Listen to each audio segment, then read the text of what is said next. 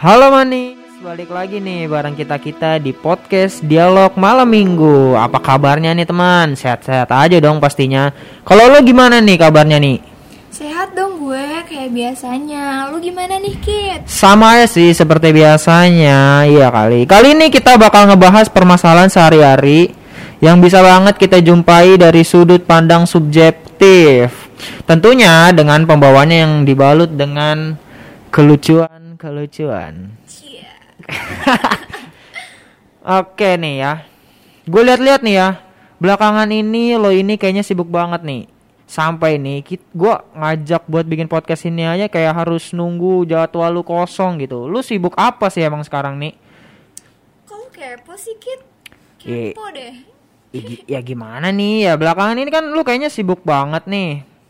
Kayak apa ya? Apa aktivitas yang lu lakuin sekarang sampai lu sibuk begini? Hmm, belakangan ini emang gue lumayan sibuk sih. Maklum lah, gue baru mulai kerja nih. Sekarang. Seriusan kerja? Iyalah, masa bohongan sih? Bisa kali makan-makan.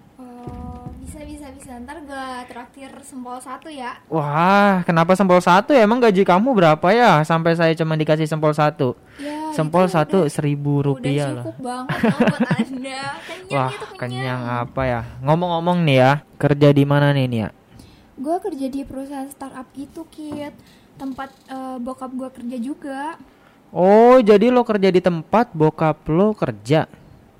Enak dong lo, dapat privilege berarti. Nggak privilege juga sih. Gue kan bisa kerja di situ karena effort gue sendiri. Ah, masa nggak yakin gue? Ya, lu gimana sih, Kit? Masa lu nggak percaya sama gue sih? Meragukan kemampuan gue nih. Bukan gitu sih, cuman gua cuma cuman lagi. cuman gua ngelihatnya kalau ada yang kerja di tempat ortunya juga bekerja kan kayak dianggap privilege gitu nggak sih? Tapi lo percaya nggak kalau privilege itu beneran ada? Enggak sih menurut gue Karena ya kita ini kan perlu effort sendiri gitu Untuk ngedapetin apa yang kita mau Tapi kan ada orang-orang tertentu yang khususnya punya uang dan koneksi. Hal itu berdampak besar loh sama kesukses- kesuksesan anaknya. Sampai ada stigma nih, orang pintar yang gak punya uang dan koneksi itu chance-nya, chance suksesnya itu lebih kecil daripada orang yang gak pintar tapi punya uang dan koneksi. Nah, itu yang gue sebut sebagai privilege, uang dan koneksinya.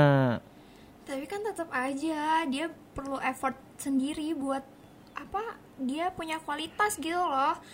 Walaupun ada privilege tapi nggak berkualitas ya gue rasa buntu juga sih. Kalau misalkan kayak gitu Kit. Jadi emang harus harus ada effort sendiri buat dari dianya. Ih, tapi kan kualitas diri tuh kayaknya cuma beberapa persen gitu. Sisanya lu punya koneksi dan uang, iya nggak? Ya enggak juga sih. Berarti lo skeptis nih sama orang-orang yang berhasil di luar sana. Skeptis iya, dalam artinya dia berhasil pure karena usaha dia. Soalnya tuh teman-teman gue tuh banyak nih yang buka usaha kayak kopi shop gitu, terus usahanya tuh gagal. Mereka enjoy-enjoy aja. Kayak nggak merasa kehilangan banget gitu. Berarti kan dia dapat itu semua dari privilege orang tuanya dong. Make sense dong kalau bilang begitu. Nih ya, gak semua kesedihan dan kegagalan itu harus ditunjukin di depan orang lain.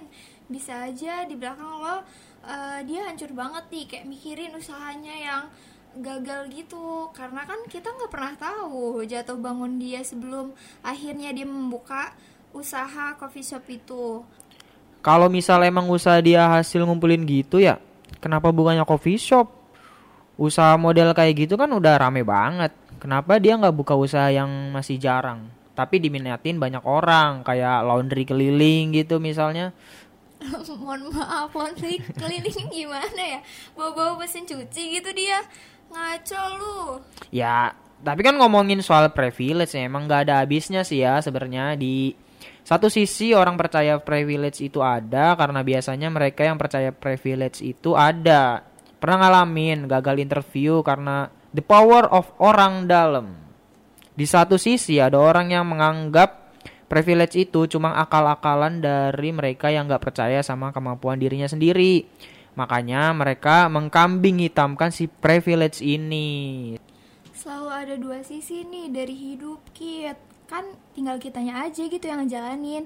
Bisa bijak atau enggak sama realitas kita sendiri. Emangnya realitas lagi patah hati jadi bijak? hah? Maksudnya? Gimana gimana?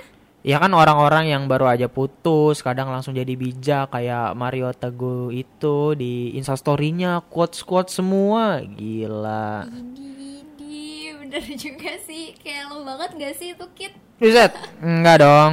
Tapi ya udahlah ya. Kayaknya discuss kita tentang privilege itu harus berakhir nih. Thank you ya yang udah hari ini mau dengerin kita. Kita ketemu lagi di bulan depan setiap malam minggu. Jangan lupa dengerin podcast Dialog Malam Minggu, podcast yang bakal membahas permasalahan permasalahan hidup dari sudut pandang subjektif.